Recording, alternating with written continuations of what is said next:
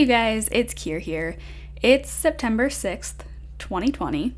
On September 6th, 2019, I got my period back for the first time, so it's been exactly a year. And I literally just finished watching my HA Instagram story highlights, my IGTV, listening to episode 13, and just scrolling through all my Google photos from my entire HA recovery journey. And Man, oh man, what an emotional roller coaster. And on top of that, I'm literally expecting my period any day now. So I'm just one basket case of emotions over here, but good emotions for sure. So I felt it only fitting to record a podcast episode about this today to kind of just recap the last year but I'm not going to go into depths of the recovery journey itself because I've already done that. So if you want that, you can go listen to um, my IGTV and then look in my Instagram story highlights and then head over to episode 13 of this podcast. I think going in that order is going to make the most sense to you. So, on this episode, I wanted to talk about some of the things that I've learned over the past year throughout this particular part of my fitness journey. So, first off, looking back and seeing the overall picture from here, it just makes perfect sense to me why I had these issues in the first place and what I needed to do to improve them. Like, it all just really makes fucking sense. And my God, it is such a tremendous relief not to feel like a victim of my body any longer. Like, my body works for me now instead of me working for my body, which is just incredible. So, being a nutrition and a fitness coach, there have been times throughout this year that I would question my position. Like, should I still be talking about macros and weight loss? Even after all everything I've been through. And sometimes that thinking would make me feel really, really bad. And I think I would start thinking those things because most people who go through this HA recovery who are coaches, they end up shifting their entire belief system and then they start talking about food freedom and binge freedom. So I would start to think to myself, like, do I have to do that too? Do I have to follow that? Like, is that my next path? Is that what I'm supposed to be doing too? But somehow, every time I would get to that place, like every time I would get to that thought, I would just always come back to this. If I don't use the knowledge that I've gained, then I'm doing such a disservice to everyone. Like, having gone through what I've gone through, I realized that what I did seven years ago to lose weight was the wrong way to go about losing weight. And now that I know the right way to do macros and lose weight and all of that stuff, if I don't teach that right way, then who will, right? Will others fall into that same trap that I did and have to go down that bumpy ass road? Or could I help them learn how to fuel their bodies with the right foods to see the results that they're looking for before they start to binge, restrict, binge, restrict, and follow that cycle and never actually find what they're looking for? And that's where I'm like, okay, I really need to just stay in my lane and stick with what I know and talk about what I actually feel passionate about because I don't know if I actually feel passionate about about like binge freedom. Like I don't I don't know that.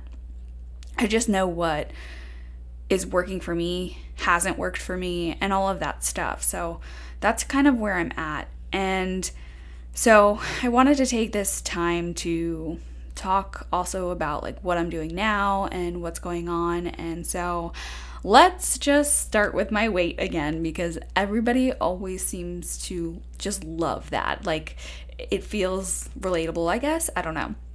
So, um, just to kind of remind you guys, because I know that you haven't memorized these numbers, there's no need for you to, but when I stepped on stage for competitions, I ranged between 98 and 106 pounds, which is really, really freaking tiny. And after retiring from bodybuilding, and when I initially realized that I had HA, I was settled at about 116 pounds. So, um, the day that my first period returned a year ago today, I was 132. And then I never stepped on the scale again until about mid January after I had returned to exercise and eating healthy again. And I was at 146. So I believe at one point in December, I had to be pushing 150, if not over it, because I wasn't working out, I wasn't paying attention to what I was eating, um, and I was still following that all in process.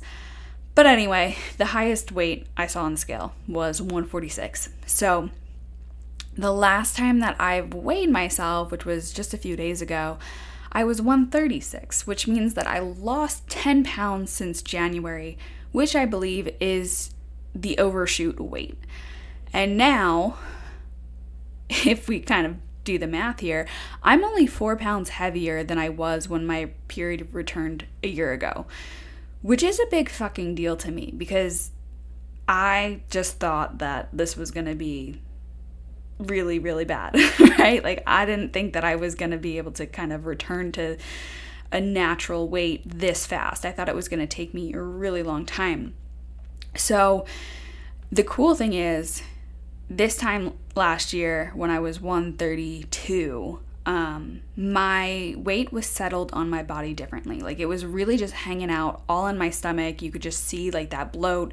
I feel like my stomach extended farther out than my boobs, and that was just not really pretty. So, um, since then, my my body has my body composition has distributed differently and um, definitely more aesthetically pleasing i think so um, it's you know it spread out i feel like and my boyfriend even told me yesterday that he could see my waist coming in again and that made me feel really good so although the scale is higher i do look and feel much better um, than when the scale was a little bit lower. And I know that I've talked about this in a podcast episode or in a post once before, but I truly believe that I can get down to 125 to 129 pounds, even 130 pounds, like somewhere between that five pound range, I think, and still maintain a regular cycle. And I believe this for three reasons. So, First is because I was 128 pounds before I started competing, and that was a very maintainable weight for me. Um, I I was there for a really long time. I think like I don't know, um, three or four years. Like so. Um, that being said, I believe that that's kind of like my set point weight. Secondly, I believe I can get down to that because I was experiencing extreme edema, which is water retention, when I got my first period back a year ago. Um, and I was at 132 pounds, right? So that was with water retention. And I know that without water retention, water retention, I should theoretically be below 130, right? And number three, because knowing what I know about my body and eating and training and all the signs to look out for when I need to lay off the gas and give my body the rest it needs. I know what's right and wrong, and I won't ignore these signs this time around um, because I don't want to go back to where I was. Like, I'm not looking to go back to 116 pounds. I never want to compete again. That's not my goal here. My goal here is to feel confident in my body again. And I'm definitely feeling more confident but I know that this is possible. I truly believe that it's possible and it will still be healthy. If it wasn't healthy, then I probably wouldn't do it, you guys. So, with that being said, I'm in no hurry.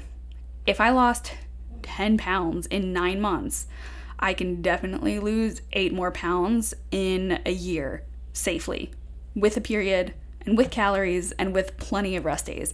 I absolutely know that I could do this, and I'm in no rush. So, mark my words, we'll talk in a year, okay?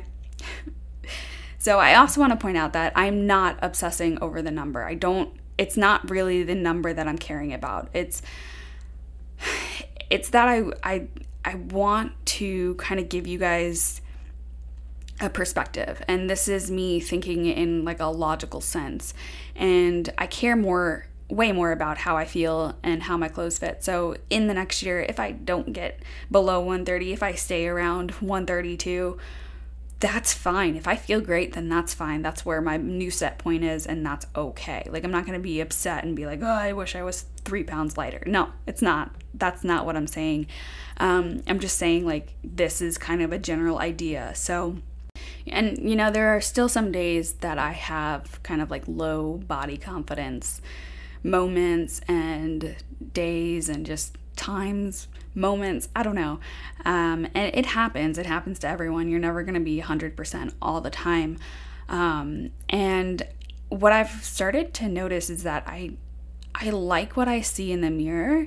It's more like what I see in pictures or in video that kind of meh, makes me cringe a little bit sometimes. Not all the time, definitely not all the time, but sometimes. And it kind of got me thinking a little bit. And I realized that we never actually see ourselves in 3D like how other people see us. Because when we look in the mirror, we see a photograph or even a video, and it's always in 2D. Like it's it's such a trick on our minds and it's weird to think about but it's totally true but speaking of photos i started to notice that my face shape has started to return to somewhat normal again. So i, I posted a picture in my stories and I, I gotta post it again. But when i gained the weight and was experiencing edema i could see so much of it in my cheeks. Like I feel like when I smiled, it was not nearly as big and therefore I didn't look as happy, even though everyone was telling me that I looked like I was glowing and super happy during recovery, which I don't think I wasn't happy, but when I see, when I compare the photos together side by side, I'm like, oh my God, I look miserable. but I remember feeling happy and it's it's so weird to kind of see that. But yeah, so I'm just I'm happy to see my face shape coming down again where my smile is nice and big and I feel like I look my best now because I'm kind of like in that in between, right? Like my my face isn't completely gone. I don't look gaunt. Um, but I don't look like a little chubby chipmunk either. So it's it's right there in that good spot, and I it just makes me feel really good. So um, every time I post something about my recovery, though, I seem to always get this question, which is if you can go back, is there anything you do differently? And I feel like this is a really hard question to answer, okay? Because for sure, I would have included more stretching and restorative body movements like foam rolling and light yoga. And I really, really, really, really wish someone would have told me to do this when I was getting started rather than just stop everything and rest. Um, rest is obviously good and it's what brought my period back for sure. And it's what I needed. But too much rest is never good either, as I've learned. So I've talked about how I've developed plantar fasciitis during recovery, partly because the increase of weight my body had to carry, but also because I wasn't giving my tendons and muscles the chance to grow stronger to bear that new weight. So hindsight is 2020, I guess. And if I had done more stretching and yoga, would I have even helped this particular area? Because if I'm being honest with myself, and I really think about it, I probably would not have paid the most attention to my feet. Probably not at all. So even if I did the more yoga or if I did more foam rolling and stuff and stuff, like would I have actually prevented this? I'm not really sure. But it would have helped me in other places like my back, my neck, and would have helped me keep some of that flexibility. And I say this because when I went, when I did return to the gym in January, I felt like I was in agony for over a month because I felt like I didn't move right. Um, it was so foreign to me. I felt like I was in a, a stranger's body almost. And I remember going on a few hikes and not trusting my legs or my feet at all. Like, we did a hike that I had done before without a second thought, and it was almost like I had this complete disconnect. I couldn't fucking move my legs, and I got scared and freaked out. And it was like, You've done this before. Why is this such an issue? But I had done it when I knew my body very well, and when I was in this new state, like in this new body. I it was just it was so weird and it's gotten better. It's not 100% there yet. I feel like there are still times where I do something weird and I'm like, "Wait. What what?" But I definitely feel like I'm more comfortable and I don't know. I just wonder if something like the stretching and the foam rolling and the yoga would have um, made it less apparent. I don't think that it would have been non existent. Like, I feel like that's something that comes with change, but I wonder if it would have been a little bit less. Um, and then also, every now and then, I think about how massively all in I actually went with my calories. And because I got my period back in less than a month, sometimes I wonder if I could have eaten more than I was at the time, but less than I did, if that makes any sense but would have gotten it back in, let's say, two months instead of one month. Or if I should have slowed my roll after I got my first period and, you know, did a little bit less of that all in approach. Um, but I did exactly what the all in recovery process says, which is eat a minimum of 2,500 calories and don't train until the third cycle. But I was definitely eating well over 3,000 calories because I legit just couldn't stop eating once I allowed myself that food. Like, it was just like the hunger that I felt, just, it was more hunger than I think I've ever felt. It, it's so weird how that happens. Like, once you give your body food, I, I guess my metabolism was, my metabolism was just like, whoa, like, let's do this. So, um, there's that. But I wonder if instead of doing 3,000 calories a day, could I have eaten 2,200 calories and not gained as much weight and got my period back a little later? Like, would that have helped me or hurt me in the long run? Would I have learned as much as I have now, or would I find myself without a consistent regular cycle? There's really no telling, there's no answer, and honestly, it's kind of pointless to sit here and wonder and feel bad about it because there's no going back. And I've learned so much that I just want to kind of redirect this thought by thinking about what I'm going to do from this point moving forward instead of thinking about what I could have done differently and kind of put myself back in that past situation, which I'm not going there. So we're moving forward, baby. So, I already told you about my weight goal and how I'm in no hurry to get there. And if I don't ever get there, fine, that's fine too. I just want to feel good. Um, so, I just actually finished a maintenance phase where I was not trying to eat in a deficit, I was not trying to lose weight, I was just maintaining the weight that I have gotten to and I'm back into a little tiny baby cut phase until the end of this month, September, because at the end of the month we are going on a little adventure vacation to go fishing and totally not my type of vacation, but we'll we'll have fun. And then my parents are coming to visit finally, so I'm going to happily enjoy that time eating mindfully, but not in a deficit. And I'll continue to do these periods where I'm on and off and give myself plenty of refeed meals and plenty of rest as needed. Um, but most importantly, what I'm trying to say is that I have a general idea, right, of kind of like being on and off and on and off um, planned, right? It's not like I'm just off the wagon, but it's like, okay, a month here I'm on, and then two months here I'm not. And so I have this kind of like general idea, but it's not a rule book. It's not definite, and it's not something that I'm going to stick to no matter what. So, what comes first for me now is listening to my body and how I'm feeling. And if I'm feeling too tired halfway through a deficit, then I need to reevaluate, rest, and recover. And instead of being stubborn and pushing through hell like I used to in the past, I'm not going to do that. Okay? Like I'm listening to my body. So right now, I'm currently training four or five days a week in my garage for about 30 to 40 minutes.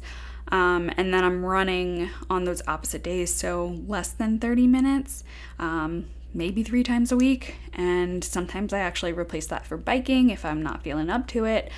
Um, I take mul- multiple walks throughout the day to keep my body moving without too much intensity so that um, my steps are around 11,000 um, because I do want to make sure that I'm strengthening those muscles in my feet. I'm doing stretches and um, kind of therapy for my feet to alleviate some of that plantar fasciitis, which has definitely been helping.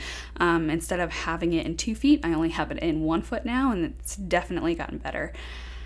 Um, and my calories, they're about 1700 with two higher carb days per week, which puts me well over that 1700, maybe more like 1900.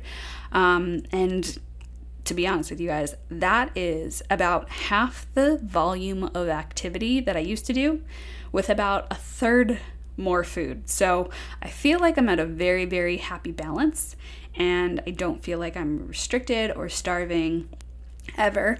Um, and I don't feel too exhausted. So I feel pretty darn good about where I'm at, and I'm super, super grateful for this body and how far I've come in such a short amount of time. So, um, that's not to say that it's all rainbows and butterflies right now. I do still have some struggles, especially, especially when it comes to controlling my emotions.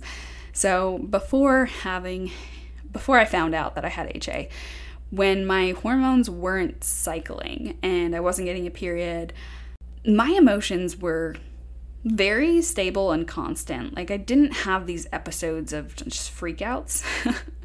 but now I feel like if I get upset, even if it's the tiniest thing, it's like 10 times more amplified and real and like it's just it's just 10 times worse because the chemicals in my brain are telling me that it's the end of the world and it's totally not but i don't know.